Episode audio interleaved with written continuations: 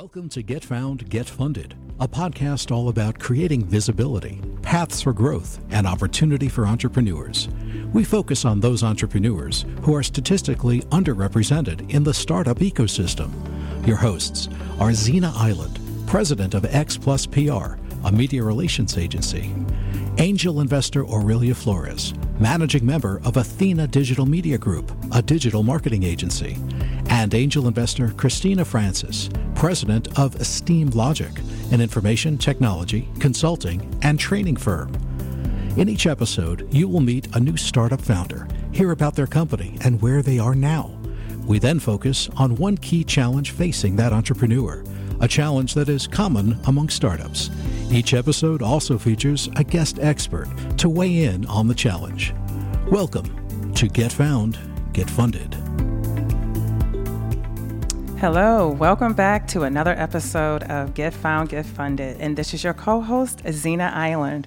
Today, we are coming together because of uh, next week, November 13th, there's going to be a special hearing, Supreme Court hearing with Byron Allen versus um, Comcast Cable. And I know most of you know who Comcast is, Xfinity.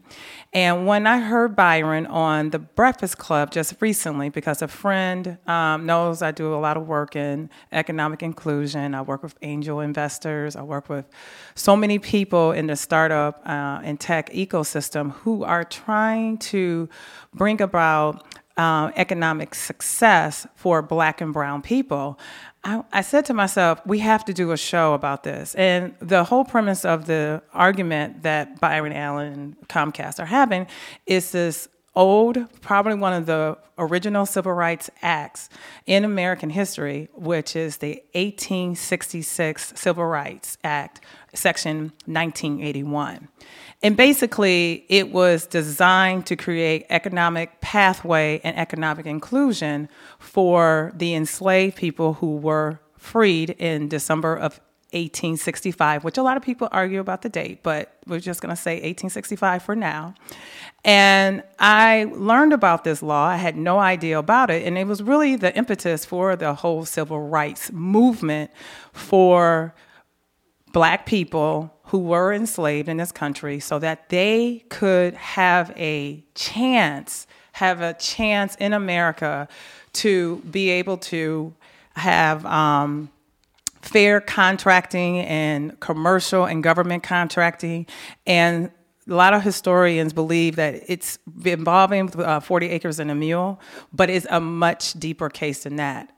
So once I heard about economic inclusion, and economic pathway, I started thinking about the whole tech uh, startup ecosystem that I'm working with. These incredible angel investors uh, from Pipeline Angels, my two co-hosts, also Score3, uh, who was one of our major, major supporters and partners, and I said to myself, well, that's what we are doing. And when you listen to Byron's story, I had no idea about what he was building, um, that he owned the Weather Channel, he owned 10 networks. Uh, I had no clue. I just still remember Byron, unfortunately, and I might be age, um, dating myself back. But when he first started on Real People, and my mom when really loved him, and he was a comedian. And my mom absolutely loved him. She also knew the story behind his mother being, a, I mean, being his rock, and she was a single mom, and they were from Detroit. So all of that stayed with me, but I had no idea he was building this conglomerate behind the scenes. So I brought Aurelia and Christina, and later you're going to hear from Rashad Moore and Melissa Bradley are coming back to have this discussion because they are very much a major major players in the system. So Christina, Aurelia, what are your thoughts about this? Uh, about what's happening on November 13th? How come we're not talking about this? And what you know, and we are doing this, but and we're also doing it quietly, I guess, in some respects, but maybe not. I mean, what are your thoughts? I think we are talking about it. We may not be referencing the 1866. I mean, when you talk about access to opportunity, you know, growing of wealth, access to new jobs, access to government contracting, access to capital this is what we're all fighting for collectively and individually and what we do now. So I actually think, you know, what I when we talked about doing this show And I took a step back. I said, oh my goodness, this conversation has been going on since this act came out. Mm-hmm. And the conversation, unfortunately, hasn't changed much at all. Yes. And it's not to the lack of effort of so many people. It's just where America is. And that's where I think we need to figure out, again, collectively, for the initiatives that we're working on, whether it's starting a fund, whether it's getting more people of color, black people specifically into angel investing, whether it's starting a company, increasing the consumers or uh, customers that you have, whether it's partnering with each other to expand a business. These are the things that we have to be really intentional about moving forward. Yeah, and I mean, I, I think even as early as our you know origin show, we talked about, for me at least, how important it is for us to talk about money and what that means for our communities, and and to be part of having a larger discussion about what it means for wealth and how to access capital, how to leverage capital, mm-hmm. how to think about how we utilize capital, even in our everyday lives. Right. Right. And so it is a conversation that we have on some levels, and it's a conversation that I think we need to keep having over and over again. And hopefully, this will be one of the first in a series of conversations we have around black and brown wealth and just how we think about and and interact with money Right. and mm-hmm. conversations around money and wealth and how we share information around that kind of thing.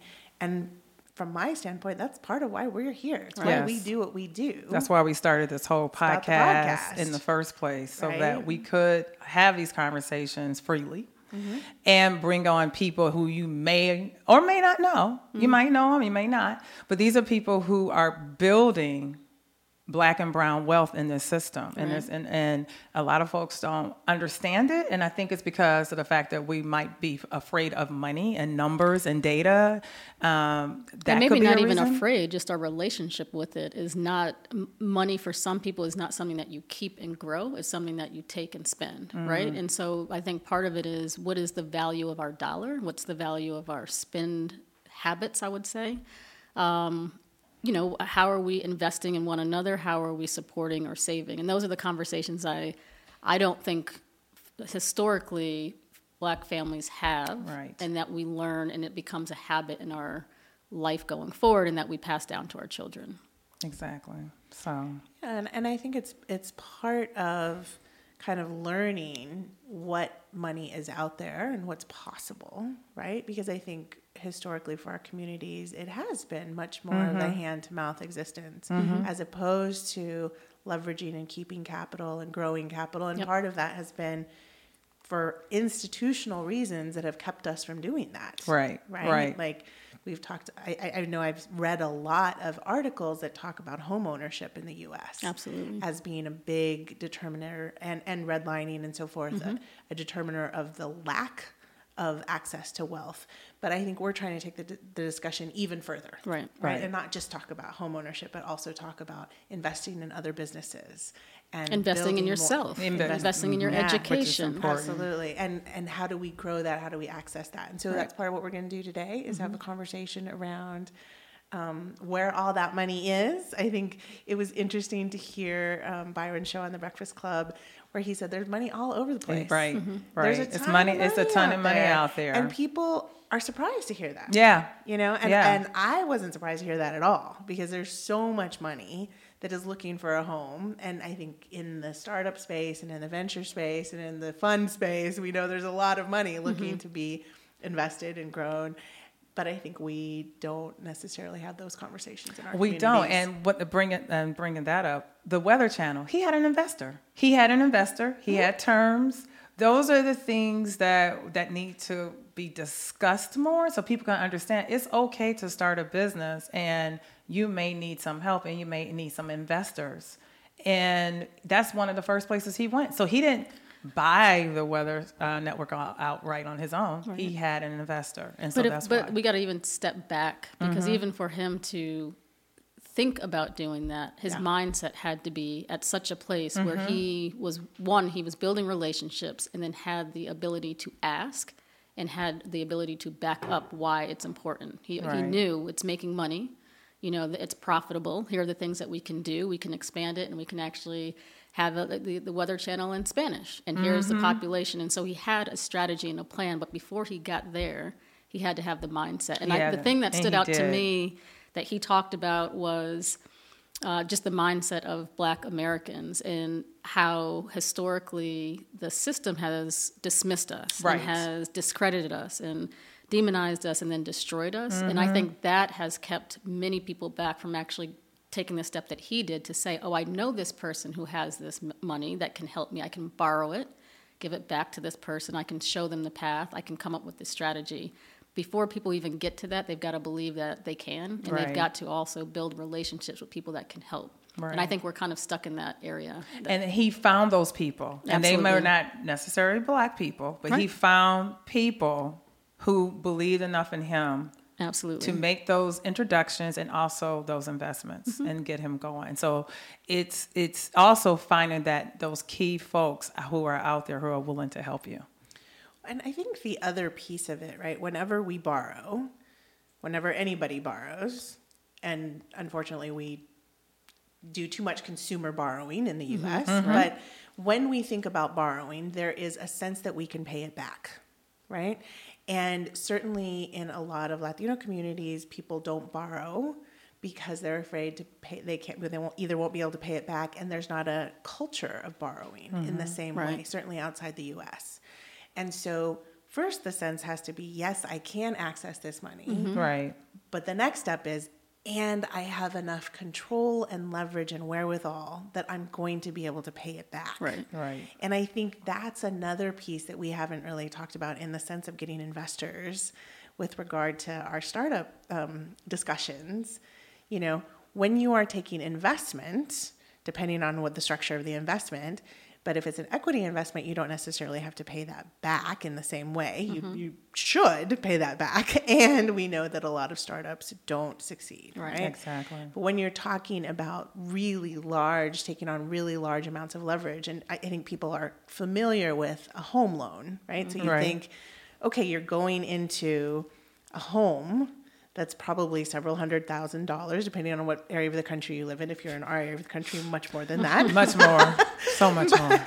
but but you are you are taking out a loan for a huge amount of money that is usually multiple times your Right. salary and then you are going to be able to pay it back over time and so being able to have that mindset right okay if you're going to take out a 300 million dollar loan for the weather channel do you know how you're going to be able to pay it back do you have the Right. internal you know wherewithal to be able to leverage that business in a way that's going to bring money back to you Right. and not only money back to you just to pay your loan but also to succeed and grow Exactly. Absolutely. So, well, everybody, we're going to bring on our special guest shortly, and um, Rashad Moore, Melissa Bradley, and uh, we're going to have this ex- uh, ex- very exciting, but also thought-provoking and educational conversation.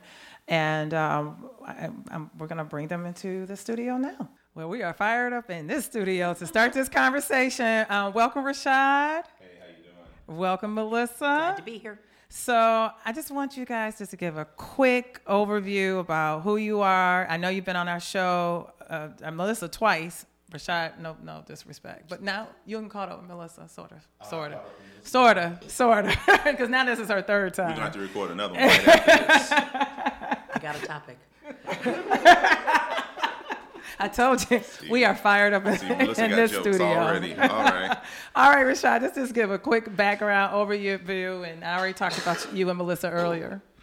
Hey, how you doing? Uh, I'm Rashad Moore, um, entrepreneur. I uh, had a small uh, defense contracting company and grew it and sold it, and now I am doing it again. And uh, also uh, I do a little angel investing and uh, invest in startups. So if you if you have a great idea, send it to pitch p i t c h at score3.org. Again, that is pitch at score3.org, and uh, we'll take a look at it. We'd love to learn more about what you're doing. Melissa? Hi, my name is Melissa. Uh, thrilled to be back. Um, I have a couple of roles. I am a professor at Georgetown University McDonough School of Business. That's right, Hoya Saxa. um, I am also managing partner and founder of 1863 Ventures, which is an accelerator for new majority entrepreneurs, and I am recently co-founder of Eureka, which is a venture-backed company Congratulations. committed. Congratulations. to- Thank you. We are Thank here to you. support you on that Um, one. So we you're just gonna had let our me, beta you're gonna let me invest or what? Do I get So to? we are a venture-backed company All right. focused on democratizing economic you have to let me- opportunity and reducing the friction and cost for small business owners, and we'll be opening up a around soon. All right, fair Oh, enough. Let's do it. Awesome. So this is the reason why we're here today to talk about this.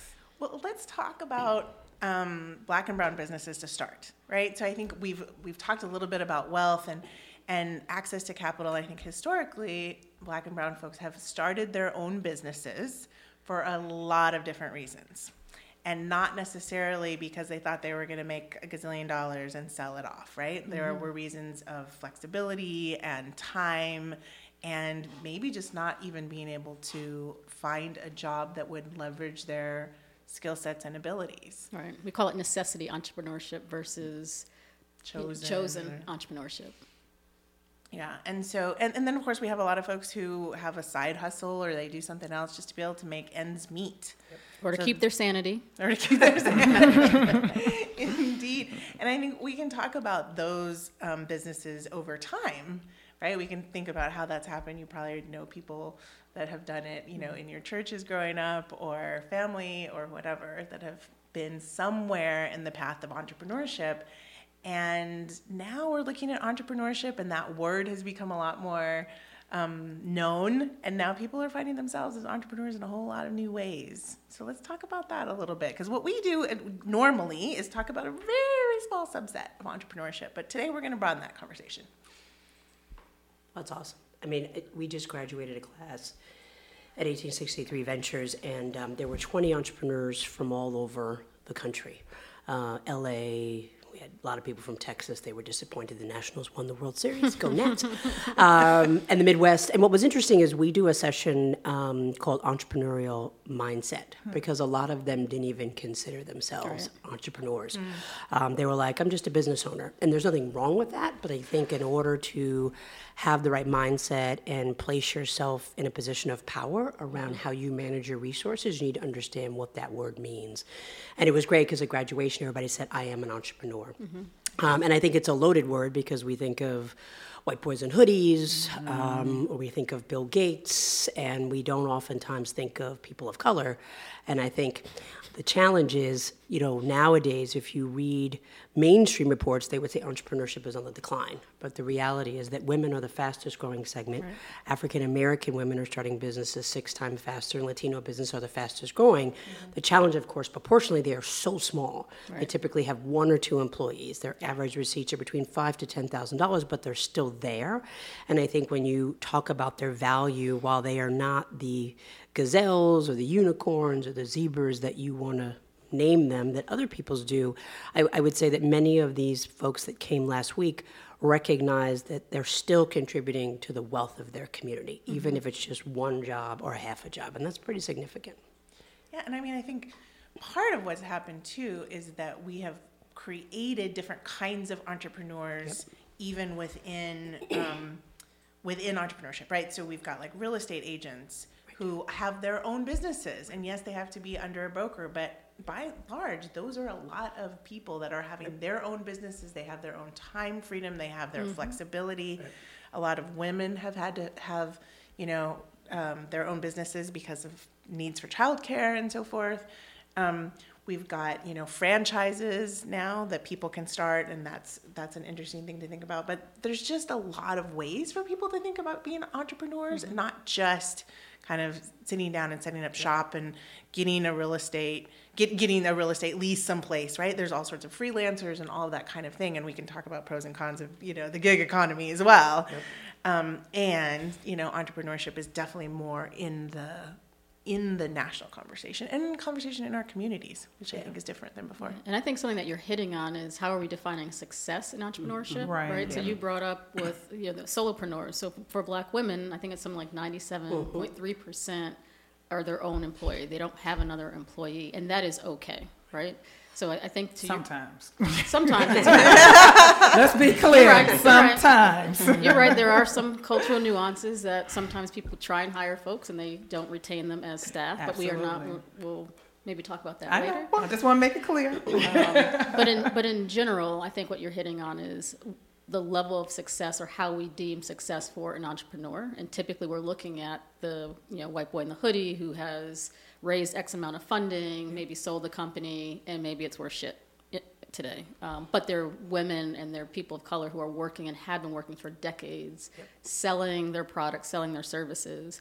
Um, in Virginia, there's actually a woman that um, I've come to know, and she's doing amazing work. She's been selling wigs to, I think I mentioned this to you all, to women who have gone through uh, cancer. And she's been doing that. She's her own employee, um, but she's at like $375,000 a year of hmm. business. Nice. She's hmm. doing Absolutely. extremely well, and now she's thinking about hiring her first employee and thinking about franchising. So we're having that hmm. conversation, but she's been doing it for over a decade. But but one thing I did want to kind of bring up, I mean, that's awesome. Mm-hmm. And I think when I first started my company, I mm-hmm. kind of did something very similar that I'm like spending a lot of time to try to help entrepreneurs understand that they shouldn't do it this way, mm-hmm. or at least they should think about doing it this way. So she waited till she got to about three hundred and seventy-five thousand to start to think about hiring their her like people to work for. I think with the gig economy and you can go to Upwork and you can find people, Yeah. I think entrepreneurs have to start bringing people into their organizations sooner on a part-time basis, even on a super part-time basis. Like we've got one person that works for me that um, we only two or three hours a, a week or two or three hours a month sometimes. Um, you know, just when we need some data or something like that. And so I think if we can start to sort of think, okay, well, this is a, a business, and I think we can go further faster if we say, okay, let me learn how to Right. manage a scale, right? So I don't need five full time people, but maybe I need uh, five people, and maybe they only work three hours. But you, a week. you've also run a business before. And so for the person who hasn't, and I think Right. Melissa mentioned this earlier, it's the mindset. It's the mi- it's definitely the Yeah. mindset because when I started Yeah. off as an entrepreneur, I wasn't. I never thought about scaling. Mm-hmm. I never thought about hiring other people to help me. Mm-hmm. It, it, it's something. I was the first entrepreneur in my family. yeah, absolutely. So you know, I'm the Tommy on the Martin show. of my, I hate to say it. we don't know what Tommy was, and that's how what they that's think of me All right. at home in the, in the D. They're like, what in the world does she do? But we just, I never had that mindset. All I said to myself was, I'm gonna get my bills paid. Mm-hmm. I mm-hmm. want to be able to c- try to Survive. continue my the lifestyle that I'm used to and survive. And when other people started coming up to me, you know, Melissa's mentioned it, you've mentioned it, you know, you need help. You can't do all this Exactly. by yourself. So we're now talking about scaling a business. I feel bad because I remember some years ago, I'm not going to name the name of the company. She had a very big decision to make if she was going to sell her company to a white owned company, and it was a black owned business. And she had a conversation with her team. I was her publicist, and then she had other people, and we all said, "Don't sell." And now looking back on Mm-hmm. that conversation, and after knowing all four of you, I wish I would never have told her that. Mm-hmm. Maybe she shouldn't should have sold, sold the company because what happened? They went back. The other company they went back and just created and built in their own They became a black initiative, and they ended up becoming her competitor. And And, now she's not even in business. Yeah. But you know, I, I mean, I think one of the things you know we we separate. I mean, there's lifestyle, growth, scale. I- think you have to meet people where they are, and and I think that there is a lot um, to be an entrepreneur. And, and I think people underestimate what goes in. And so I'm not necessarily going to disagree that people shouldn't think about scale earlier, but we had companies that are making a million dollars uh, and, and maybe only have three people. And I think you have to figure out it's more than a notion to hire someone, and particularly now, even in the state of California, there's no such thing as a gig worker. Everybody is an employee. That's a cost. So I always tell people if you can't add and you don't know your numbers, don't hire somebody. Mm-hmm. Because I do think that it takes a while for people to both trust themselves and their business, the money's always going to be there. Mm-hmm. Right? 375 is good. Usually it's like it's like when you're 50 to $60,000 more than you've ever made in your life, people get really excited. But if you think about that, because we're not used to making that kind of money, And speaking for myself, you grew up in a paycheck to paycheck household. I don't take that for granted. And I'm not just going to start mm-hmm. hiring people, Mm-hmm. mm-hmm. particularly because we are more likely as black people to hire our own people. I don't want that burden. And I don't want somebody else to have an opportunity cost that I can't support. So mm-hmm. I don't disagree from a business process, but I think that there's a lot of emotions around bringing other people in that, that we, particularly as black and brown folks, have to address. That there is an element of risk tolerance around money that we don't grow up with that is mm. really required if you want to have a scalable business. Sure. And, and I think I don't, I'm not really talking a lot about just scaling big businesses. It could just be, hey, I want to pay my bills. I want to get my bills covered. And it's one of those things where it's like, now there are just ways that we can say, okay, let me bring in a little help. And then that actually, in, in my opinion, what I found is that allows me to see my kids more. It allows mm-hmm. me to to do other things that that maybe when I started my first company, because see, my first company, I didn't hire anyone until I was doing about we were doing about four or five million in, in mm-hmm. revenue before I hired anyone. So I was doing hundred hour weeks.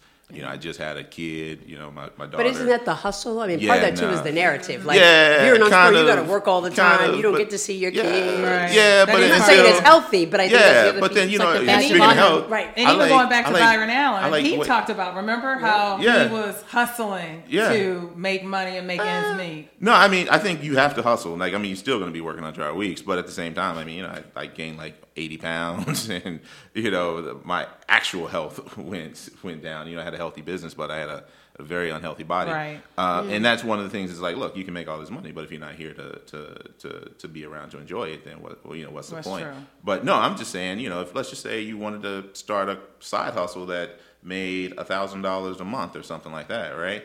Well, you can do that, and you can hire a few folks, um, two, three hours a month, just to kind of help you get it going Mm-hmm. and, and keep it going and sustain it. I think sometimes when I talk to people, it's more or less they don't know how to delegate. And, and like you said, it's there's an emotion attached to it, like Or- okay, or this is trust my baby. factor, the or- trust, It's our livelihood now. We've, we've already jumped ship. or manage. yep. Absolutely, Yeah. and uh, yeah, and so I just I just wonder how we can sort of help Right. folks get over that that sort of I don't know mental block Sure. when it comes to like inviting people into their spaces, if Mm-hmm. you will. And I mean, I know if you go to 1863 Ventures and you uh, and you train with Melissa, she will definitely help you, and she'll make sure your numbers are right too. Oh, but We do a lot of therapy. I will say that we, we have shifted the model, and, and I would say at least 20% of the entrepreneurs that left were going to go to therapy. Yeah. Um, And we support that because I think that it is this hustle. And if you say work life balance, people think you're not serious. Right. And the reality is that this is a marathon, not a sprint, and you've got to be able to take care of yourself. But I think from an entrepreneurship community perspective, that's not supported. And, Right. and the black community is sure not supported because did you just leave your good government job and you're Right. trying to act like you got work life balance? You better go back. I mean, it's Yeah. just that's not how we operate. And we've got to even change our own narrative, how we support entrepreneurs so they actually feel like they can still be a person. Oh, absolutely. So I think there's two points that I, I want to kind of um, focus in on. One is that we do start a lot of businesses in the black and brown communities, and they tend to be very small.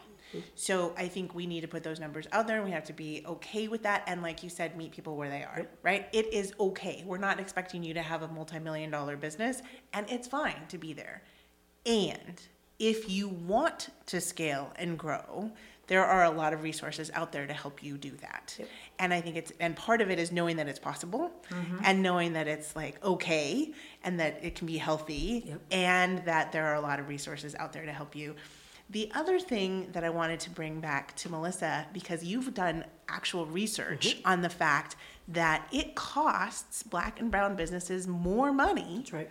To get going and to get over the hump to kind of get to a successful place. Talk to us a little bit about that research 'cause I think that's fascinating. Yeah, so last year we, we started with a different hypothesis to understand some of the capital challenges and what success meant in terms of capital. And we found a very fearful culture to share what was really happening in venture backed businesses because many of the entrepreneurs were not legally emotionally prepared to manage that level of velocity that's expected. So we flipped the script and said, okay, let's just talk about how you got Wait, I want here to I want to hear that again. They weren't legally or emotionally, Emotionally ready. ready So legally, velocity. many of them were LLCs, or and so just even going through that hurdle of, of conversion and having legal conversations and not really understanding, they just picked the one that was easiest Right. to check and was the cheapest at the registration office, um, and also understanding that it meant on more people, like. Oh, now I have to have a board, and I have to have a founders agreement, and I have to wait. I need a cap table too, and it's a lot to take on with a lot of jargon that even some of them were like, "Well, so yeah, I, we talk about it, but like, what really is a cap table? And and people thought it was like evidence of valuation. I was like, no, it's just a table of who owns what shares, but it has no value. And so I think you know people can go too fast, too soon. Um, so we flipped the conversation to say, well, like, what did it take for you to get here? And we realized that it's at minimum a quarter of a million dollars more for a black and brown entrepreneur to start the same business. A And quarter that's million dollars 250,000 at, at least.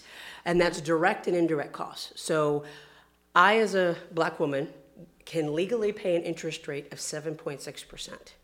A white female can legally be charged 5.2% based on a variety of factors that we put in a black box, black box called underwriting. But a professor who works with Kauffman, uh, Alicia, was very clear to say when they went behind the bank numbers, the reality is it was pure racism and the stereotypes around what my credit worthiness was, how I was living, etc. Because ultimately, it's an objective conversation. So that's an indirect. I'm sorry, that's a direct cost. The indirect cost is not being able to get into certain accelerators Right. and incubators because, for example, Techstars and 500 Startups wants a team.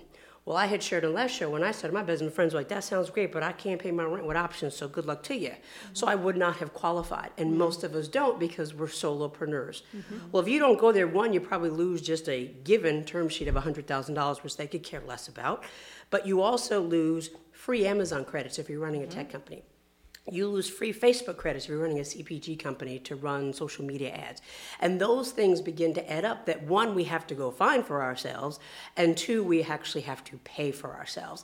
And the other thing I would say is that we saw that black and brown entrepreneurs spend three to four times more on professional services than their white peers, which is odd because like we all got a lawyer in the family, but they're probably not a business lawyer.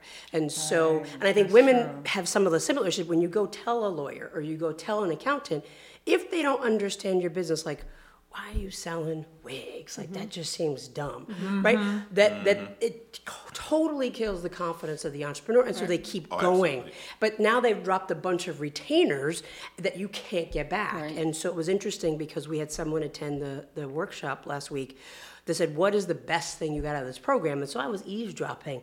And uniformly across the board, they all said, confidence. Mm. Because some of them had been in other accelerators mm. where their pride and joy is you get 300 mentors the first week but what do you do with 300 people telling you it's great it's dumb it's horrible we need to pivot it's too much. when when you mm-hmm. have yet mm-hmm. to get validation from your own community Right, mm-hmm. because right. my mom is still saying do you have a job What do you do? like i know you can pay your bills but i'm not really clear Right, what you you do for right money. and, and so I think that we have to own that because we don't have a culture that embraces as much as others, and for very obvious mm-hmm. reasons, this idea that we can entrepreneur because every time we have been an entrepreneur, it's literally been taken away or burned down.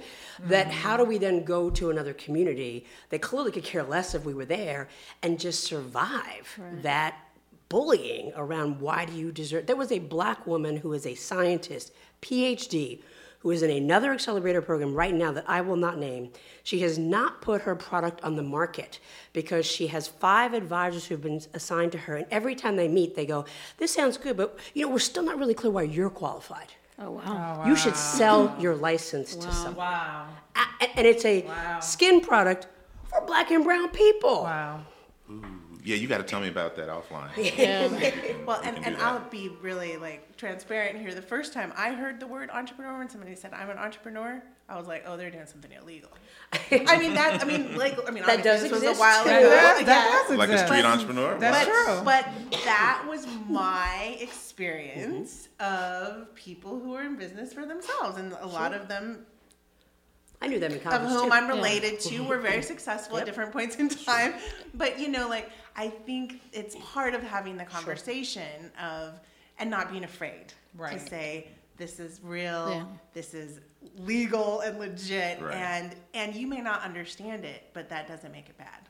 And my bias was that people who are entrepreneurs couldn't get a job. So just like they, they just can't get a job. They mm-hmm. can't interview. They're not able to do that. But I do. I want to This hit is on, like recently, or like how Well, long ago are we obviously talking? It's not recent, but it's recent enough. Recent I mean, enough? enough. I would say Yeah, before this I like years ago. but yeah, and me, before but- before I left and started my own business, it took me a while to say I was in the entrepreneurial space. Mm-hmm. I was I would say I was a business owner, but not an entrepreneur. And I think that's just a mindset Sure. thing as well. And one thing, Melissa, you It's brought- safer because they don't ask you as many questions. Right. It's safer, Exactly. and then it's you know I think the uh, what is it called um, imposter syndrome. I'm like I am not doing all of these things that this person is doing. You start comparing yourself to other people. What you should really be doing is comparing yourself to the strategy and the progress that you want. And so No, that that was sense. something to change. You know, I wonder sometimes. I know you have a question for Mm-hmm. Melissa. That would I have done this in Detroit? See, I was able to do this here Mm-hmm. because I didn't feel like people were going to judge me here. I mean, because all my my tribe, which I now have a tribe here. I don't want anybody to get upset, but my tribe in the D, Yeah. they were like, "What in the world is she doing?" Because She why would has you give up opportunity? Why right? would you? Right, you got You a made masters Yeah. and health administration. What What are you doing? You're you don't have a job and you're out here hustling. And, you're like, no, I do have a job. right. Right. Exactly. And I may One of look the like I'm hardest hustling, ones. but that's not a bad They're thing. the- One the right. Now they, they they're taking the word hustling now and making it into more of a positive. I've mm-hmm. noticed that lately. I like that. I'm not. I mean, too. I am. But remember where its origin started. It started in the black community. It did. It mm-hmm. really did. It was a song called "The Hustle." I was So- was not born yet. Just So want to make speaking everybody to- know.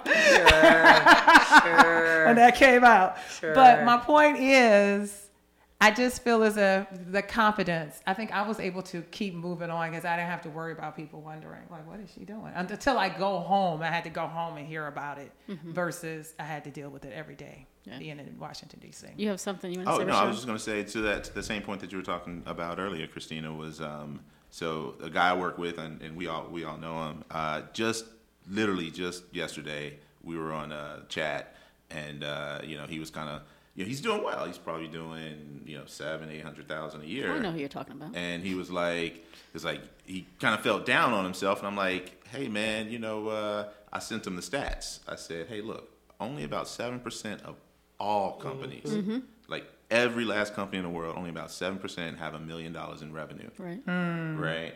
Only about ten or so have ten percent or more have more. Uh, I think it was like seven hundred k Mm-hmm. or five hundred k or more in revenue. So if you're in seven hundred fifty, getting ready to break a million in revenue, Right. This isn't even just profit. You are in the upper echelons Right. of all people we call business owners or entrepreneurship. And then so I sent it to him. He was like, "Oh man, you know, now that you put it this way, that's what he wrote back in I text. feel better. He, he felt better because he was top like, of the world. Because you know, 'cause when you, 'cause when you look around at your the people around you, you know, if you got if you happen to be in a space where there's you know people with larger companies, there's always going to be more. There's always going to be Mm-hmm. people who are richer than you. Just trust me. Um, then sometimes you might feel a certain kind of way about your own accomplishments, and uh, and so it just takes some time just to kind of put a little perspective on it. So. And I, and I, I- something that everyone's hit on. So I was at a um, Shelly Bell, who runs Black Girl Ventures, just onboarded 25 new change agents in five new cities. Um, powerful vision just to see all of them sitting in one room.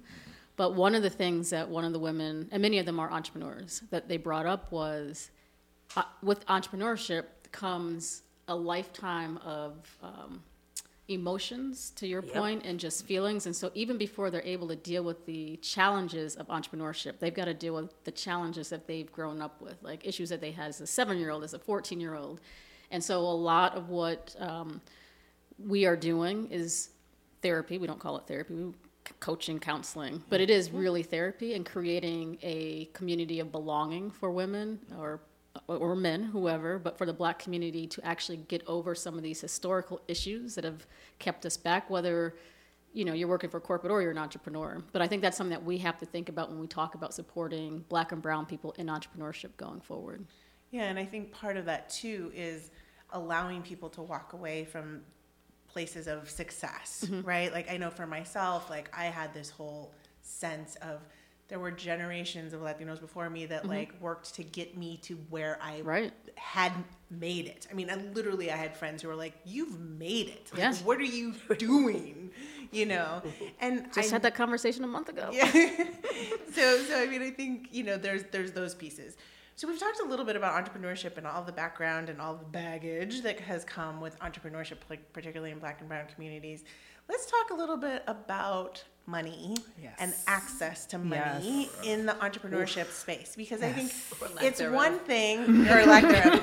It's one thing to have to go and sell yourself or your product, right? It's a whole other thing than to get in front of people and ask for hundreds of thousands of dollars when historically it's been hard for our communities to get bank loans right? For regular stuff to, and we get charged higher interest rates for cars and houses and so forth. And now in this new shank, shark tank era of you know venture backable businesses where we are talking about we are now inviting people encouraging people at some at some stages sometimes to go and ask for large amounts of money to build their businesses and to do that. And I think part of that is just allowing people to know it's possible. You can do that. You actually can ask somebody to write you a really large check. And there's a lot of money out there. And we'll talk about the different levels of that. Um, but what does it look like to democratize those spaces and to ask our entrepreneurs in, in our communities to do something like that? So discuss. We're, well, we- I'm very clear, I have a strong point of view that not all money is good money. Right. yeah. And, and I think that the challenge is, to your point, what is success? That Mm-hmm. we have defined success to be a venture-backed company. I'm not really sure that still survives with places like WeWork, but um, it does, right? And so I'm, I'm troubled that, you know, we give examples that money have and not run. actually panned out. And so I do think that this aspirational element of, for those who decide I really want to be successful, in many cases to help the community, we have only really presented them that path. Um, we had a lawyer come in and lots of questions around crowdfunding, and people just don't understand it. And they either know people who did really, really well, and they don't have time to tell them about it, or they did really, really badly. Um, angel groups, not a lot of them are telling me, email me, like you are, right? And and so it's a black box, and you have to know somebody to get invited, and somebody's got to vouch for you. And so I think that in bank loans, we just know, right? Self fulfilling prophecy. I go in, I'm not going to make it. So I think we have been both trained that that is success. And therefore, if we want to be like everybody else and be accepted as an entrepreneur, we have to go that route. And I don't know that we have a lot of other options, unfortunately, which is a whole nother issue. Um, but I think I can say honestly, for the four people who had term sheets who were in our last cohort, um, none of them really understood what the heck they were signing. Mm. And two of them said, if I could do it again, I would not have taken it. And not mm. necessarily because they don't think they need venture funding, once we understood that it is a type of capital that serves a very specific surface. But one young lady was very honest. She's like, it, is a, it has not allowed me to do what I'm supposed to do, which is to execute on her business. she got a term sheet in January. She has yet to be able to sit down to launch version point two because they have told her you need to be out here pitching and raising more money. Wow. Well, that's absurd. And she broke down in tears because she said, I have failed my team. And she has a team of five mm. people mm. because she got that first term sheet. So I think what I don't, what I want to make sure is that we don't think venture capital is bad. But I think, Right. like any It's not the type of only option. asset class, it is right for a certain type of company at a certain stage, and you have to be prepared to keep pace with that money if that's the path you so choose. But we, we created a venture path model. We've got all kinds of stuff. It's like you're lost in a park because you could have crowdfunding, Mm-hmm. then you could do friends and family, then you could do another crowdfunding, then you could go to an angel group, and then maybe you do venture, then maybe you do debt. But you have to just figure out what is your pathway. But I also think I hate to say it, but we all know statistically women and people of color are not good with numbers. You have to really figure out where are you trying to go and how much does it cost. And when we said to entrepreneurs, well, how much does it cost you to scale? Nobody could answer. And not because they were dumb, they're just trying to make sure can I keep the lights on Right. and pay my people. They have not figured out what is the analysis mm. that I need to be doing to figure out what does it mean to stay in business and grow my business. And I think the other piece to that is, I mean, I want to double down on what you said, which is that it is not required to get venture backing of any sort to be a successful, amazing business and make a shit ton of money. That's right. Right. Right? There's no necessity to go in and get an angel money or VC money or anything like that to being really great. right. And so people need to know that. So that's one thing. And I think I'm really glad you said that because I think it's really important for folks to know. We're not telling folks they need to get into this space. We're saying if you want to play here, we want to help it become accessible to you. right. Number two, if you are going to get venture backing, people need to understand that it comes with a whole bunch of things. Fast scaling. People are going to push you to scale fast, and you're going to have to exit, which means you are going to lose control. You are probably not going to stay as CEO, probably, or at least not for very long. That's true. And number two, you're going to give it up. So it is in, you know, if the company is successful, which we hope it is, Sure. the most likely outcome is that it's going to be acquired Which is awesome, by which the way. Which is Let's awesome. real, thing. you And know? it happened to you, and it was a great thing. But I never raised venture money either, though. So See. I, And- I typically start businesses where I don't need other people's money because I don't. For me, it's my own personal thing. I don't like asking people for stuff. I don't want anyone to Which control. is hilarious since you're the you write all these checks. I know, Yeah, right? I- well, people ask me. That's fine. That's fine. Yeah. I just don't want to be controlled or have. Basically, I just don't want to have to beg people to get where I need to get. So I'm going to start something where I can spend ten dollars and I can make eleven dollars, and then I'll take that eleven dollars and then we'll just parlay it all the way up. But I mean, but for a lot of companies, or for a small certain set of companies that we call venture backable, then you know maybe they don't, maybe they need a hundred, you know, maybe a, a million or two million or something like that, and that's sort of the, the space I play in on the angel side. But if you just sit down with me and just chat, and I usually talk to about I don't know forty companies a year over.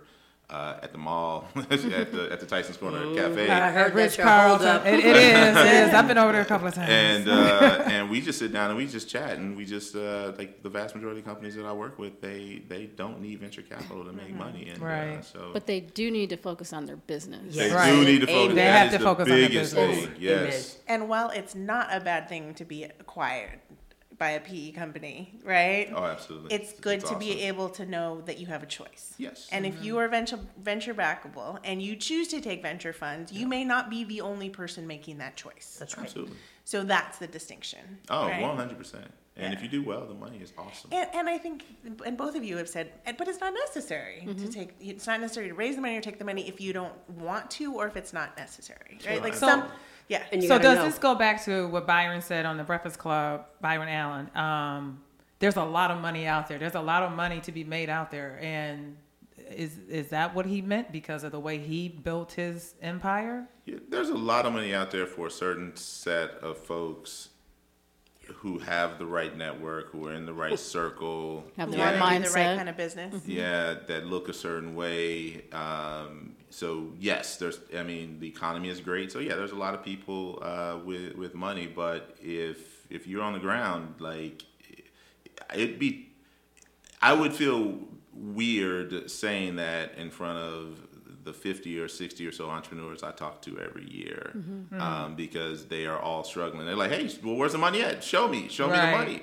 And it, it's uh, it's absolutely It's there. It's in the back room of the country club that requires a secret code, the handshake, and a paper bag test. yes, absolutely. exactly and uh, where it is. Or a and I am the info- pedigree Exactly. test. and I am, I am personally infiltrating all these rooms. And if you email pitch with a P, P I T C Here we go. H, at score3.org, We can get you to the door. I will help you we go. with the secret handshake. yeah. But, I- but I will say this: I, I had the I had the privilege to sit on the uh, Deutsche Bank uh, advisory council with Byron Allen, and Deutsche Bank was interested in growing their assets in the venture capital private equity space, and they created subgroups um, that looked at female entrepreneurs.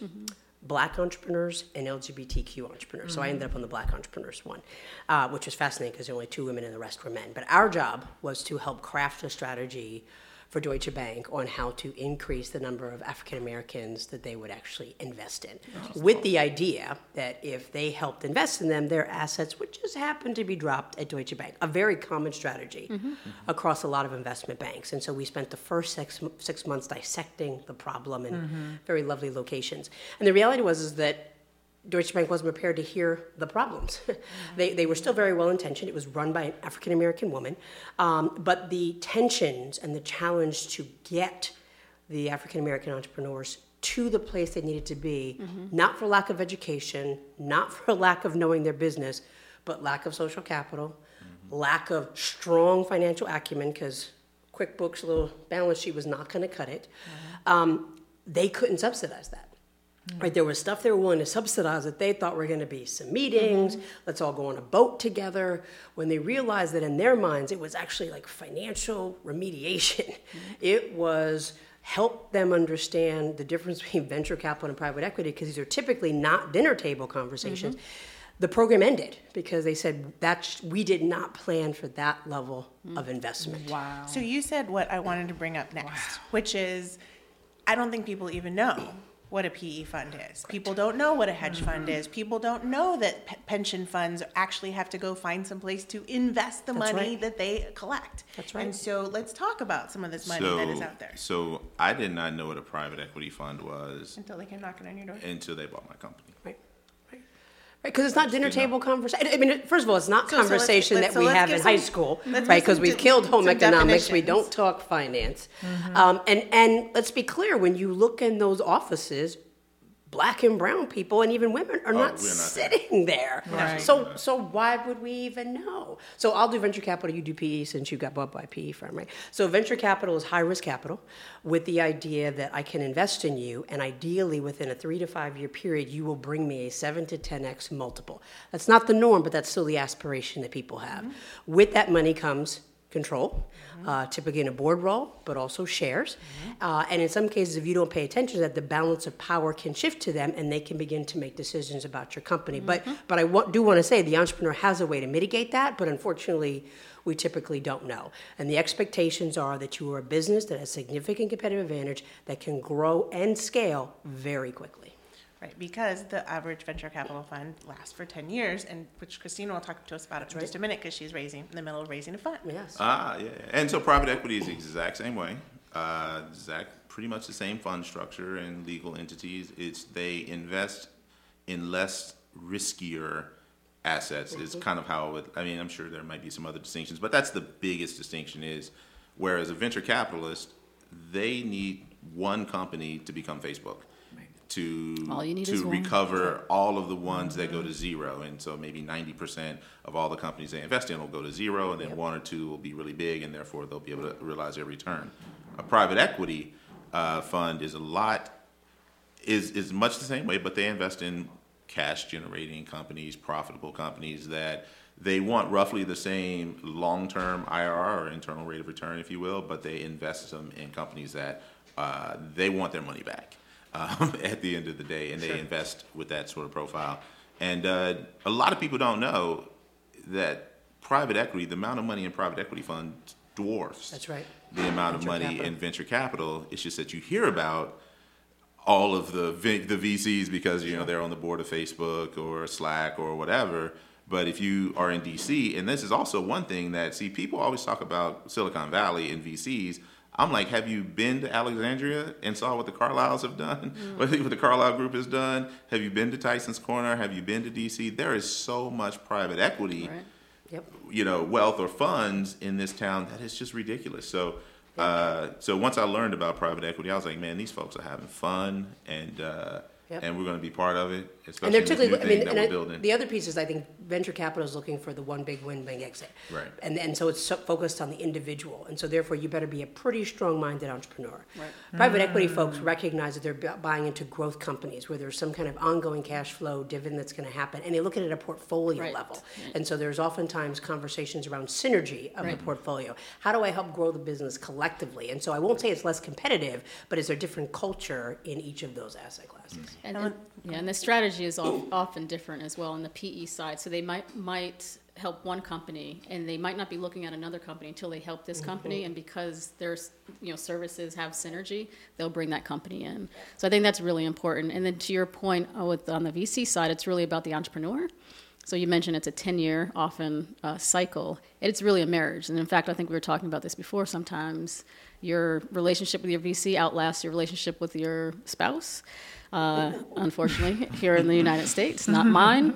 Um, but you know, I think that's a really important factor for people is to realize it's really about the relationship. Yes, you need to know your numbers. Yes, you need to be strategic. Yes, you need to have a great team, but you also have to get along well with the folks that are investing in you.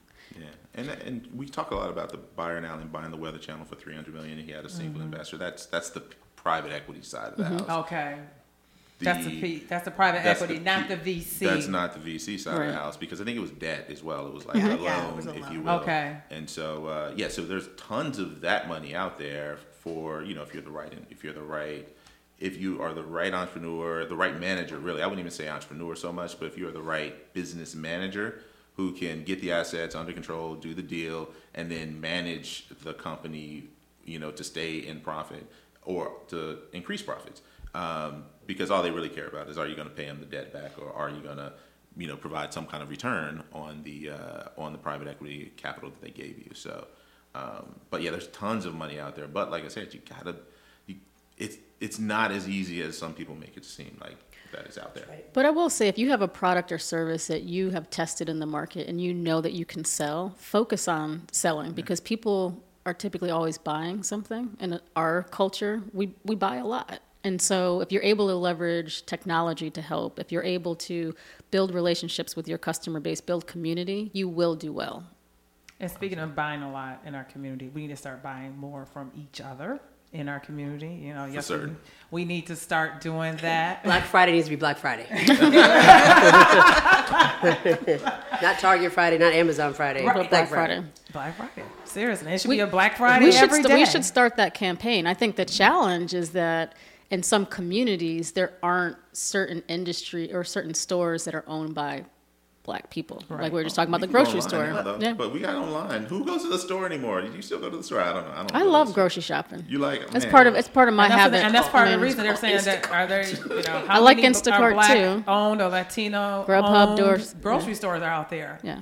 Well, so so let's talk about that since you wanted to go there, and then we'll come No, back. I- and, and I'm I want and, and, and, I- and I want to come back and actually touch hedge funds and pension funds, and then Mm-hmm. let's talk about what it means to actually raise a VC fund.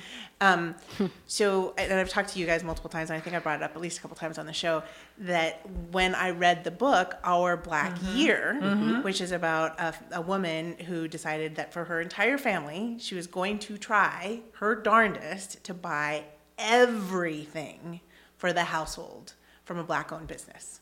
So if you think about that, right, that's everything from groceries, which was one of which took up chapters in the book talking about how difficult it was to find a black owned grocery store that sold produce, that sold meat, that sold mm-hmm. fresh stuff, organic. I mean, it was just a difficult thing to find, but she went from everything from groceries to clothes for her kid to gas for your car. Mm. To your financial planner, Did she make it a year? so so she talks about she she she the the commitment was for a full 12 months and what she did and she found really creative ways to do it. So she would find a black franchisee of a ah. of a gas station Gotcha. and she would buy and she would oh, buy gas cool. cards I like it. in bulk. Because Because it wasn't the- probably close to her. Because the closest one she could find was far away from her, right? She, she did this in Chicago. Okay. Good for her. And and but she talks about kind of how we go through all of our days and don't think about it. Right. And I've been talking about this for years. Like, you know, is your financial planner a Latino? Is your mechanic a Latino? you have a Is financial your- planner? Do you have a financial planner? Okay.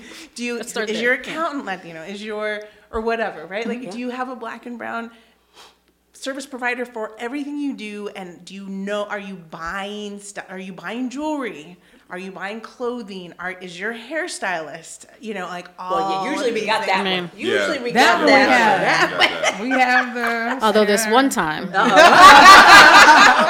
That's another show too, girl. Why you can do that? That's another and the reason why I had to get a weave at the age of 40 is because I actually went to a non-black person for the first time in my life. I did it for convenience, and on the haircut, oh my god, it was terrible. So mm. But the but the We the- digress. the- I at the end back of the book and i would say i would really encourage everybody to read the book Yeah. because it was it was so well done and by the way she was afro latina just saying but um And it's called Our Black Year. Our Um, Black Year. Okay. Yeah, really good. And and at the end of the book, what she talks about is if all of Black America bought five percent of all of the money they spend in a year, just five percent. So how hard could that be, right? Five percent. On black businesses, it would put billions Sure. into black pockets, right? Yeah, and I I've got the same thing. I have a client, and he was also featured on Kill- Killer Mike, um, the Netflix show, and he owns a black cell phone company, and he he, he sells his black phone. It's called F three, and um, phone by Freddie Figgers, Figgers Communication, and um, one of the things. Don't go there, Melissa. I'm gonna stick with my provider right now. Thank you. Thank you, Melissa. however, however, you know, he he's been selling B B to B, but he's been having a difficult time selling selling B to C, to be honest with you. And um, so we're trying to help him um, with that. You know, get get more black people to buy black owned cell phone, and he has his own uh, black owned network.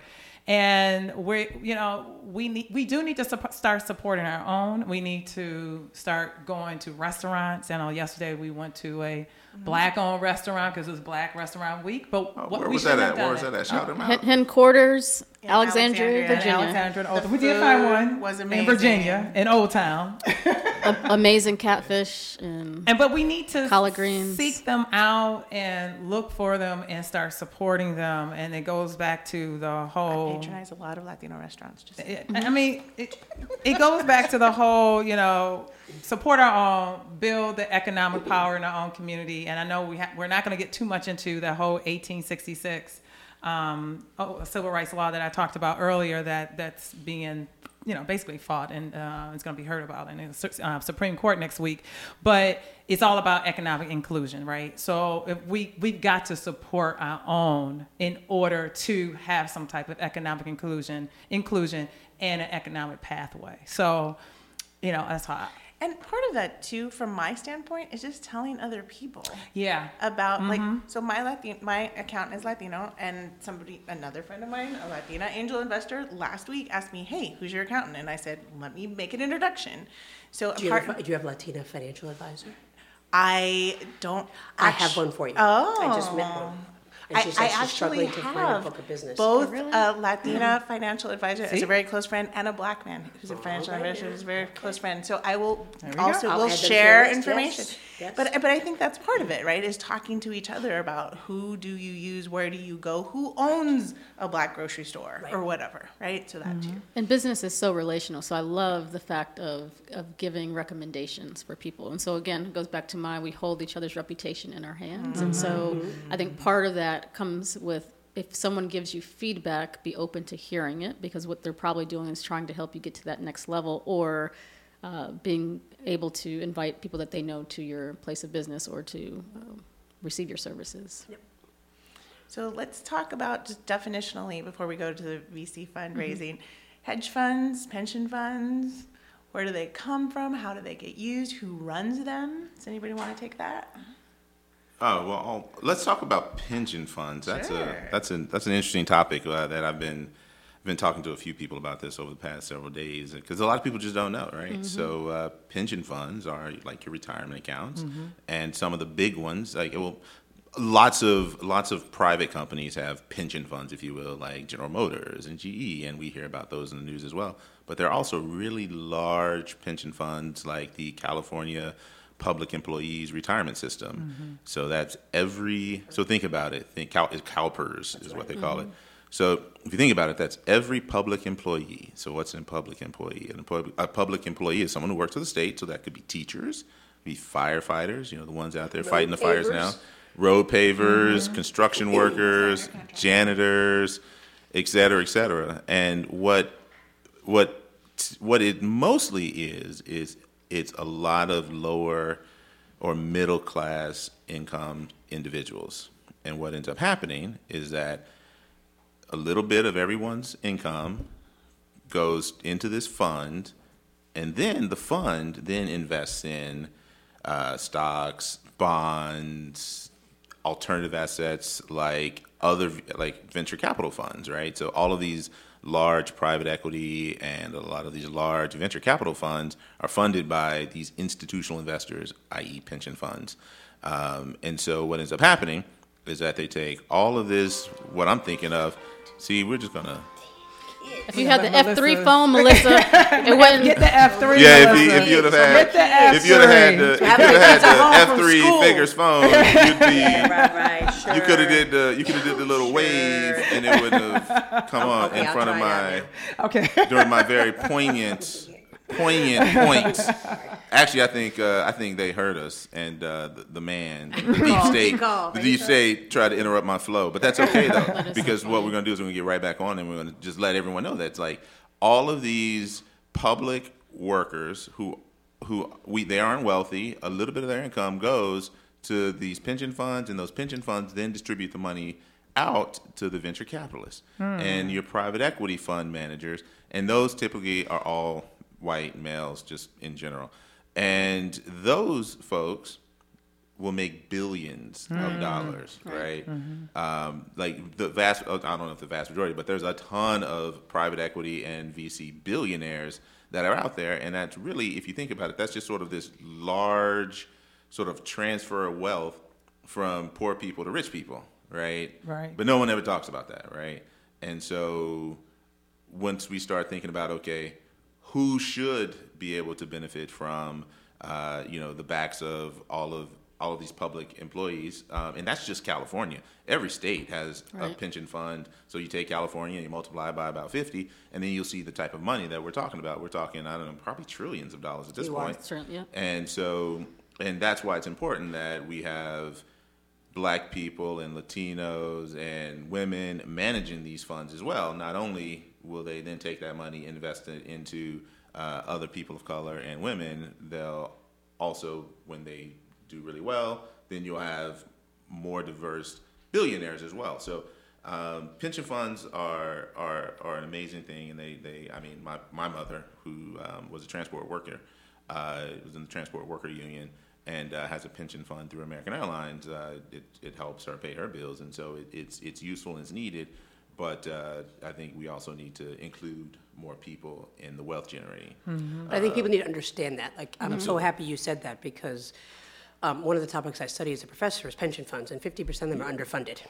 So, like in Detroit, where the pension system just fell apart. I was going to bring that up. Thank you, Um, Melissa. I think when that it fell apart. I knew I- people were a part I of that. I think that less so for the private company pension funds for obvious reasons. But I do think that whether you have money or not, you do need to understand what's happening in your pension funds and public pension funds. And many large states like California, New York, they all have more than one.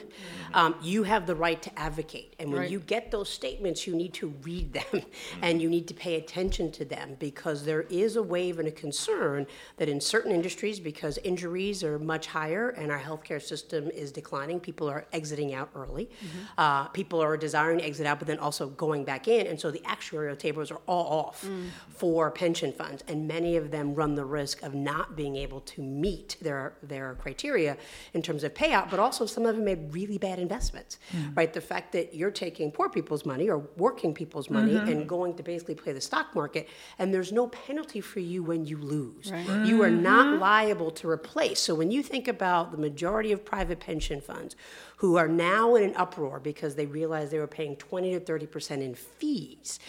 That they're never going to get back. I feel like, well, then you guys should pay that back because you should have read the fine print. But what's happening is that's not trickling down, and it's the workers are being lost. And I only raise that because I think it all ties up to the lack of financial literacy and education in our communities.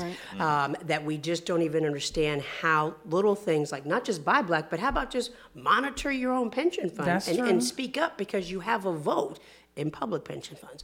You have a vote. And I do think that there is a disengagement around issues that we think, ah, somebody else got for you.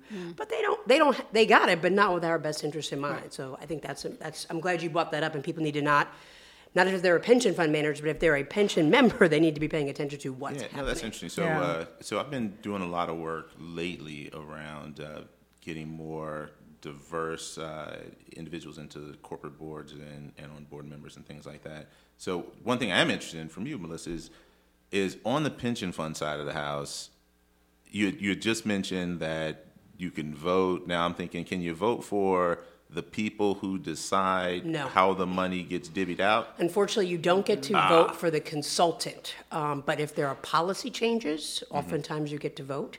Um, if there are allocation adjustments, now you probably may need to consult with somebody what those mean to you personally. Mm-hmm. You get to vote. Um, so th- things that they would say of significance around the value of your investment.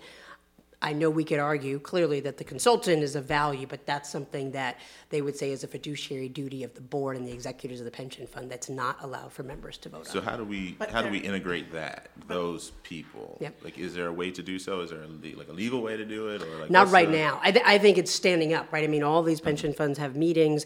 You know, let's be clear. If you got in New York Mm-hmm. 5,000 teachers to sign a change.org petition, I think people would pay attention. Right. Uh, because they don't want them to walk out like they did in Chicago. Right. So I do think if there's some mobilization around, because I, honestly, I think they don't care, right? I mean, I think historically, no matter what color you were, you kind of like, I trust the pension funds. Times have changed. So I, I don't know that it's that hard, but I do think it requires a level of education for folks to know, like, hey, we need to band together on this.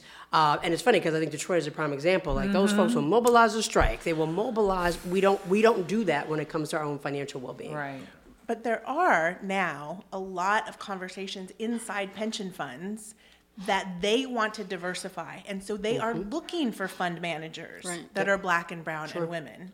And so there is a movement inside of pension But, funds. but let me just say, we're probably not going to get it because And not every state is Yeah, doing yep. because while there are emerging manager programs for first-time money managers, there's a distinction between the qualitative uh, uh, qualifications and the quantitative. What we have to remember, whether you're running a VC fund or a private equity fund, is that pension funds will not write a check for less than $100 million.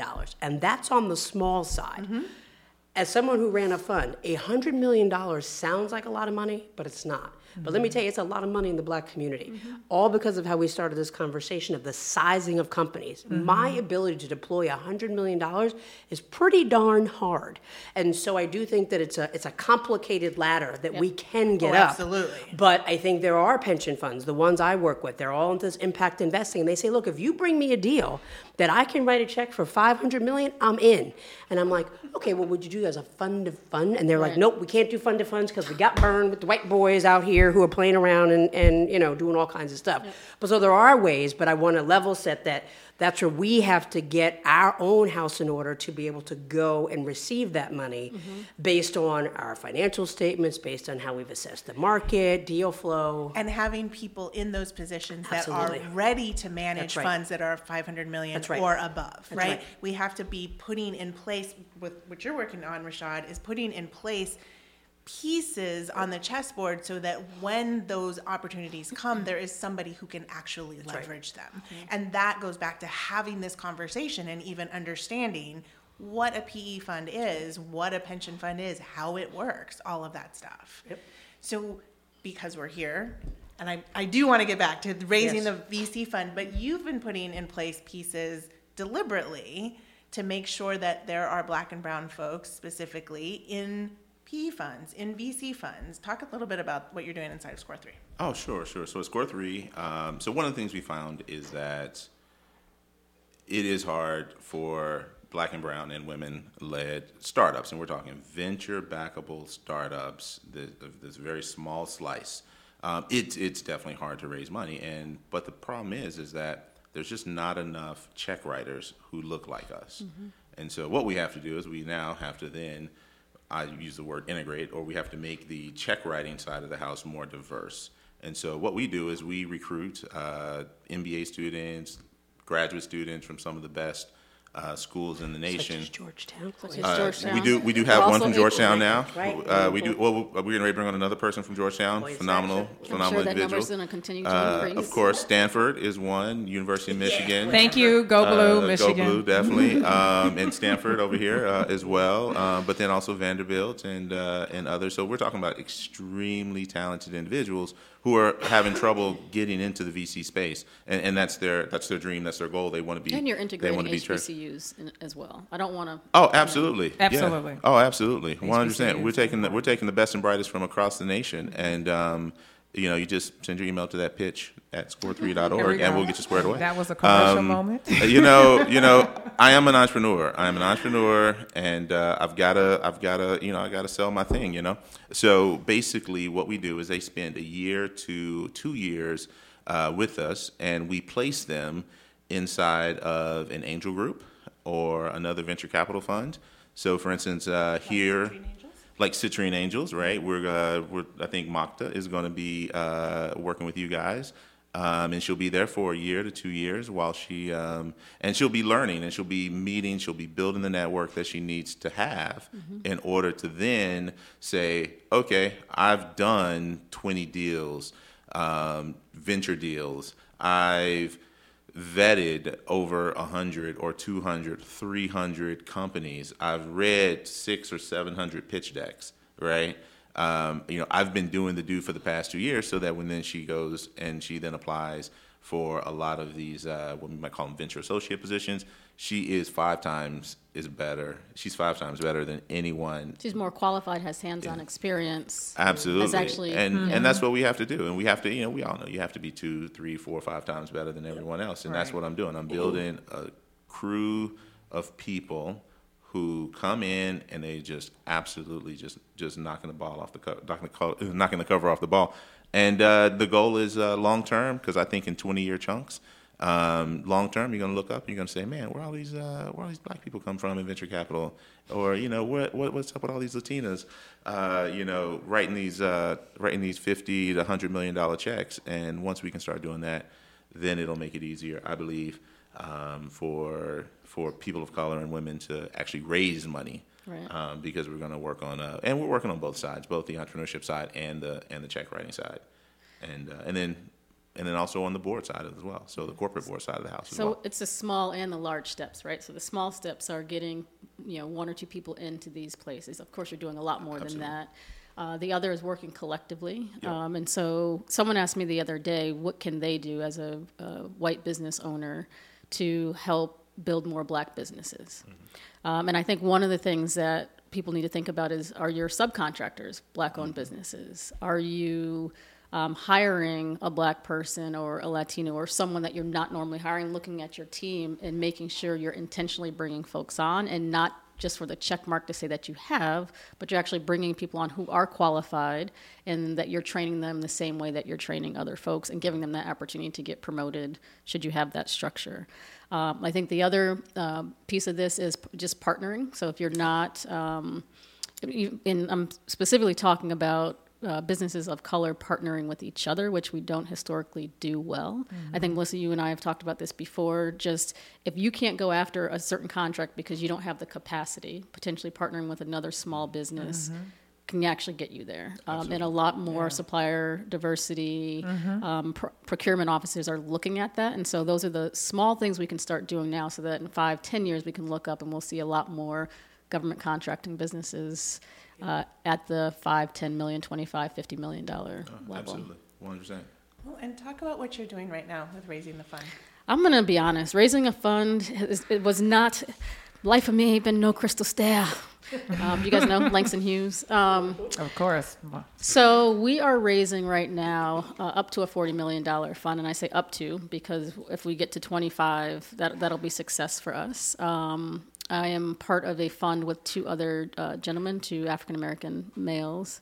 One who has been in the investing world for 40 years, so four decades, which is really hard to come by at this point in time. Uh, the fund that he worked for before supported underrepresented entrepreneurs. And so I have the opportunity to learn from him. Um, so we're, we're, there's some of the same issues that we're going through now, that he went through, that we're going through now. Um, although I think it's a different playing field. Um, so we've had a lot of really interesting conversations. We're doing well. We've got some money hard circled, some soft circled. Um, right now, all of our investors are people of color, which is great. Um, we have had some discussions with high net worth individuals who, honestly, one of the uh, qu- questions that we're getting more frequently is Do you have enough businesses in the pipeline that are run by and led by the population that you say you're going to serve that can actually scale? So, to Melissa's point, you know, they're, they're we've got to get our folks up to speed. Uh, we do believe that we have that, and of course, working collectively in our ecosystem, we are all committed to getting these companies where they need to be so that they can be successful, and so a fund like ours can be successful. Uh, key to our strategy also is actually co-investing, and so we're not going to do this alone. We are intentionally pulling together uh, our ecosystem or our alternative ecosystem to make sure that we have a funding um, cycle for the the, the uh, entrepreneurs that come through our program. And in addition, I mean, you guys are actually raising a fund. Absolutely. Um, but we had on our show a couple episodes ago um, somebody who has put together a fund that was made up of pledges. So talk Right. a little bit about that too. So I, you know, um, so, and I, you're referring to the, the billion dollar fund for women, which Yeah. um, they were really successful in getting to a billion dollar pledge within six months. I think they gave themselves 16 months or so, but they were able to get there quick, quickly. Uh, they were successful because I think a lot of VC and PE funds have some of them they have good intention it's easier to say yes i will do this than to actually take the money and, and um, invest it right away um, so but i do think what's going to happen with them those pledges we're going to actually see a lot of positivity for us it is you're investing you're making a commitment today and we're expecting you to be to have that commitment uh, going forward it's not just a pledge um, I think if it were a pledge, it'd be a little bit easier for us right now. Um, but I'm I'm hopeful, and, and I'm I'm really looking forward to the businesses that we are going to invest in. That's great. And Melissa, you want to talk about Ureeka? Sure. Am I pronouncing that correctly? Uh, yes. So yes, it's U R E E K A. Um, so it's funny. I, I just want to say, um, Christina, and I have had these conversations about funds, and it is hard. Um, and I appreciate you doing that. Um, 1863 is raising a fund, and it's hard. And it's Okay. hard because the requirement for LPs, limited partners, to believe your investment thesis Right. Requires them, unfortunately, to take a huge leap of faith on entrepreneurs of color and women, which is deeply unfortunate. And fund managers of color. Um, and, and I feel like though, like I feel like there's enough proxy, like they give you a shot. Mm-hmm. But we, the conversation we've been in is like, well, how do you know the entrepreneurs are actually going to make Right. it? Like, how do you know? And, and we're intentionally not doing a venture capital fund. We're doing mm-hmm. a revenue-based financing fund, mm-hmm. Only because it's a little bit easier to demonstrate cash flow businesses versus unicorns. But but it's still fascinating because they'll say, well, we trust you. Because you know you can add and then you can add but we're not sure that your belief that these entrepreneurs are going to be successful enough to pay you back. And and it's hard when the data comes out that shows what it shows and we don't have enough documentation of success stories who, who make it. Um, so I, I just want to say congratulations and good luck um, the, the, the but but it She- also she said God bless me a few times, and I'm like, keep, keep it coming. and I'm spiritual, so that, that says a lot. Um, but but I but I raised that because um, Ureeka is 18 months in the making, um, and I didn't tell anybody because we wanted to make sure it's actually going to work. Yes. Um, but I was in Buffalo, where they give away five million dollars in one night because uh, Cuomo made a billion dollar commitment to Buffalo, and for a variety of reasons. And I was sitting there, and I'm going, "Why is this not happening?" Everywhere, exactly. Um, because it kind of like if it can happen in Buffalo, then it really should be able to happen everywhere. Um, and there was an extreme intentionality on diversity, and so there were black winners, there were uh, Asian winners, and part of that was who the judges were, and I was one of the judges. And I met this guy who at the time worked at Facebook, and I will admit I had my own chip on my shoulder. He had his chip on his shoulder. There was somebody from Tesla, and I was like, I'm still trying to figure out how I got invited. Um, but once you're in the room, but once I was in the room, I was like, me, me, room. me, and, and Bo from from Ohio, um, and and we realized though that while we while we didn't necessarily have the same overlap around the entrepreneurs we cared about, we had the same intentionality that success needs to thrive beyond Silicon Valley. Absolutely. And so, the, being the non trusting person that I am, I was like, well, we can keep talking. And we ended up doing two we call black tech treks, where we took African American entrepreneurs to Silicon Valley. And it was twofold. One, it was to dispel the myth that this is where stuff happens so they can see there's some stupid shit happening out there too. Um, but two, it was a way to educate folks in Silicon Valley. And so, Dave is his name. He would set up all these investors and we'd tour all the big tech companies. And it never failed. The answers would be like, I still don't understand how they make any money. I go, because they don't. But they also got um, feedback um, around where they could actually change their businesses. But the one thing that didn't happen is there wasn't a single venture capitalist who was willing to be honest with them about their business. And it's very rare that somebody like myself says political correctness is screwing us over because nobody Right. would say, it's okay, but it could be better if. Right. They would say, that's good. And I think some of that because they didn't expect any better, but some of it was like mm. they were afraid to say. Mm. Mm-hmm. Right. And so based on that experience, I was like, we've got to solve for that. And and once he was able to see our entrepreneurs and see the data and the num and the statistics speaking for themselves that this is not moral, it's economic, we decided how do we create a community where people can talk to their friends. Mm-hmm. So we did a Facebook channel and watched all of the virality of people helping each other and not knowing how to do that. That's Community of belonging is a big deal. It was it was huge, and and it didn't matter. I mean, the majority of them are women and people mm-hmm. of color, but all sectors because everybody's having the same problem at a certain stage. We realized because of the study, people couldn't find mentors and coaches because they were so busy trying to prove themselves that that's mm-hmm. just like I couldn't find what probably all of us could easily pick up the phone and do, but is required. So you at least have somebody in the back of your head going, "Are you sure that's what you really want to do?"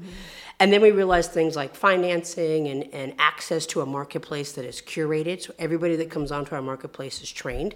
There's a culturally competent test that you have to pass. Um, there's videos to make sure that, that this is a community that supports non-traditional, so to speak, entrepreneurs.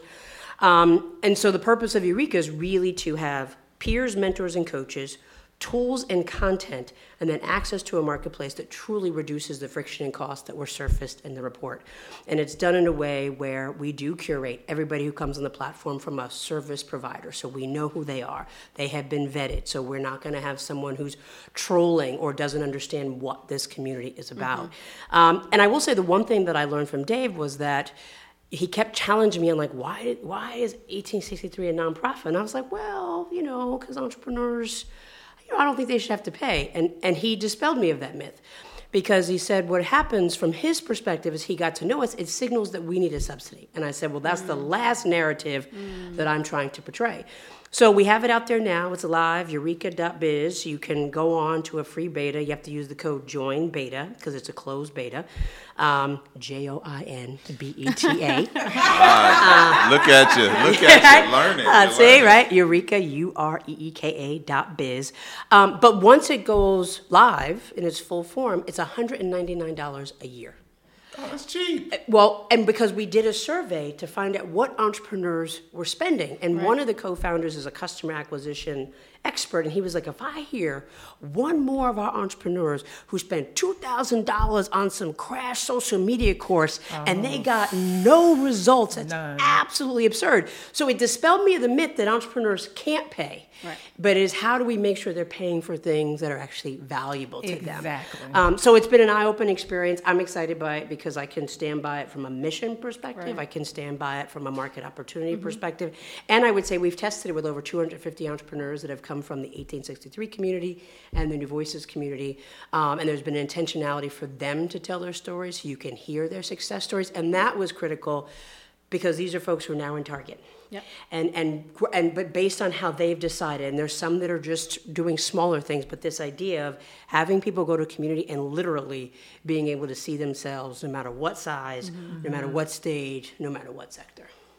Yeah, no, Yes. commu- Oh, that's community is powerful. important. That I'm, is I'm powerful. looking forward to that because, uh, yeah, I want to invest in your companies. Gotcha. So let's do it. We got 'em. Revenue share, yeah, I Yeah, love we're it. down. I We're do it down. all. Absolutely. Trying to build a passive income so I can At sit on the beach. at Score3. See, it, it's infectious. See, that's what I'm saying. You got it.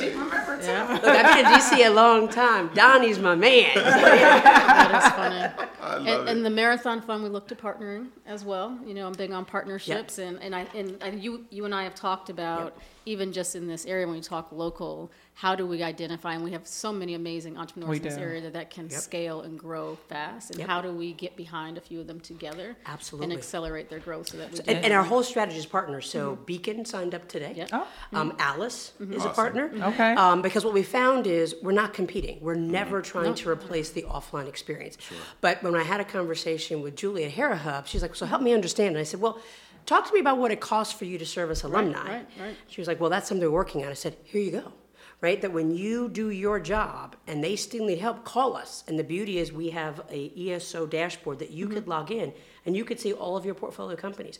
And you can see where they're going and then supplement that real time. And the idea is to be a oh. complementary resource. Mm-hmm. But the whole model is built on partnerships, and we even have a revenue model mm-hmm. because we realize a lot of the folks we're appealing to are nonprofits.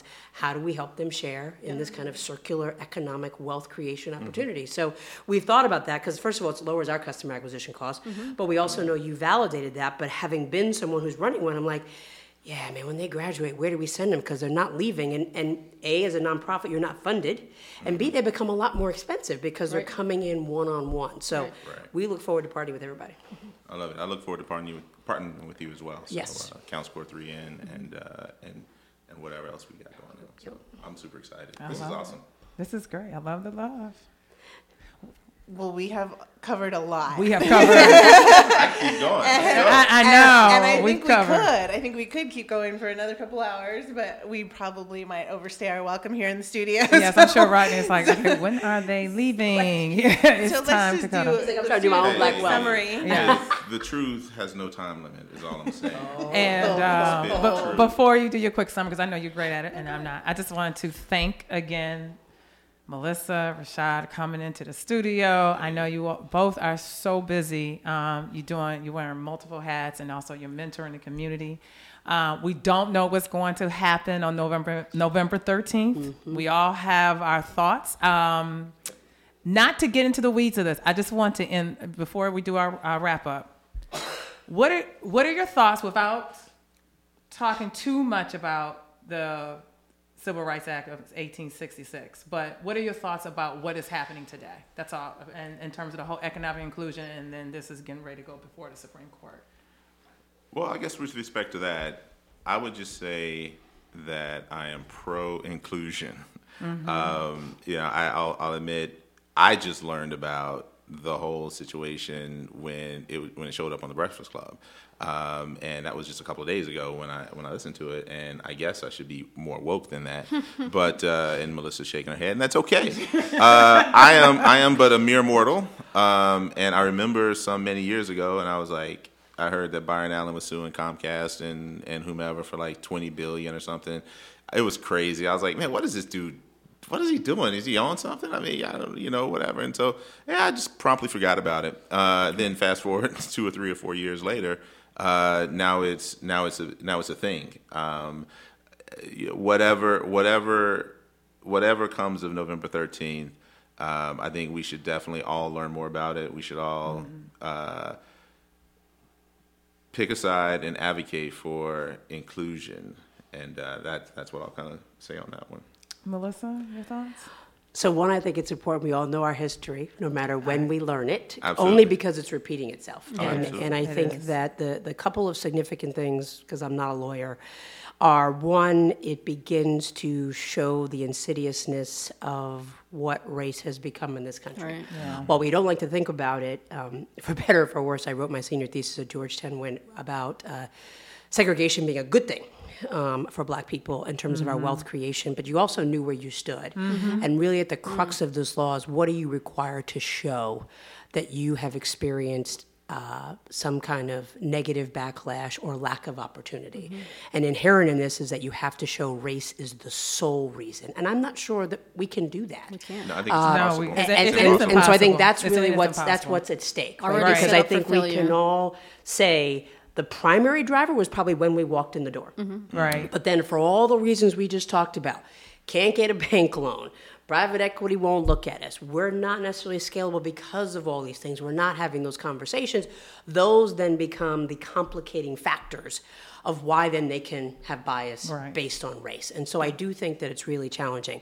I'll say the, the big takeaway for me is the fact that the federal government has gotten involved. Yes. That the president Yes. has written an amicus brief, which is Mm. uh, Mm-hmm. unprecedented.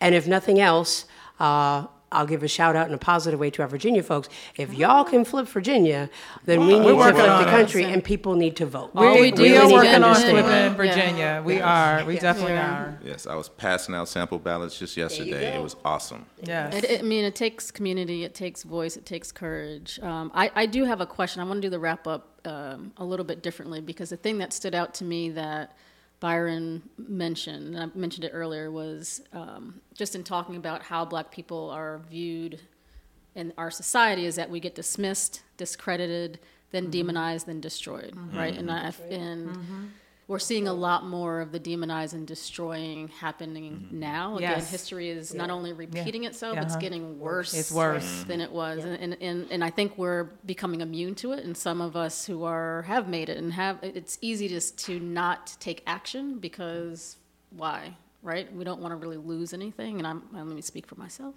Um, but I think one of the things of raising this fund has taught me is the responsibility. Once you get to the table, get in the room, and have the opportunity to affect change. I think you brought up the asset managers. 1.3 percent are people of color. right. That means everyone else is making the decision. So how do we how do we partner? How do we work? How do we whatever we need to do to change? Because it's gonna it's got to start with us. Because obviously it, has to. hasn't.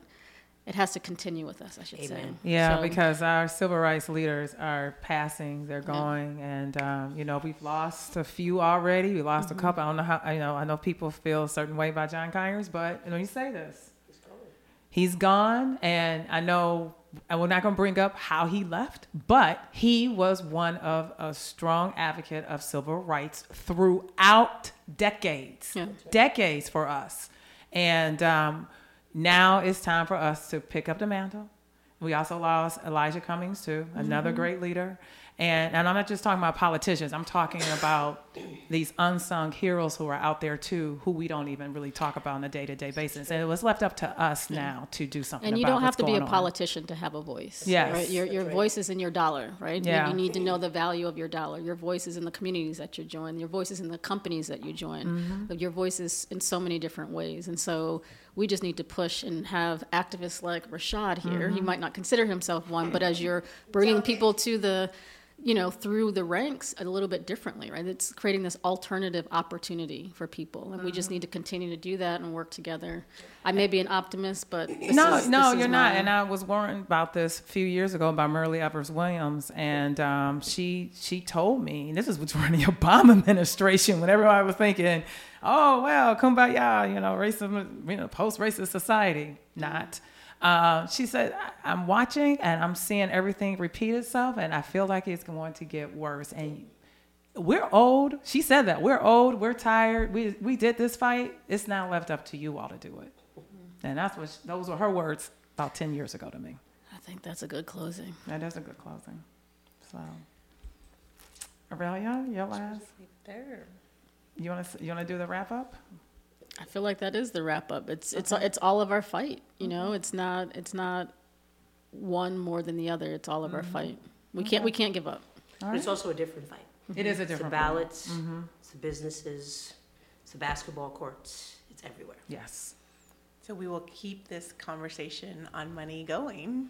This will be just the beginning, and we encourage you to keep it going wherever you are as well. And it's and part of it, and it's also media literacy and all these other things. Yes, that's Yeah. another conversation. Yeah. So talk about money. Tell people about money. Tell people to listen to our podcast. Absolutely. Yes. Get found, get funded.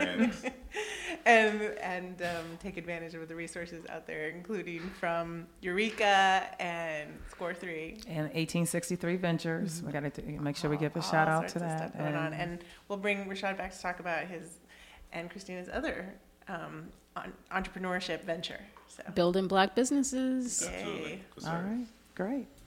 Well, thank you, everybody. You know where to find us at getfoundgetfunded.com. We're on Twitter, we're on Facebook, and find us on Spotify, iTunes. We're pretty much on all the uh, podcast uh, channels. And thank you for tuning in to a special edition of Get Found, Get Funded. And please, please, and this is my last time for saying this, pay attention to November 13th.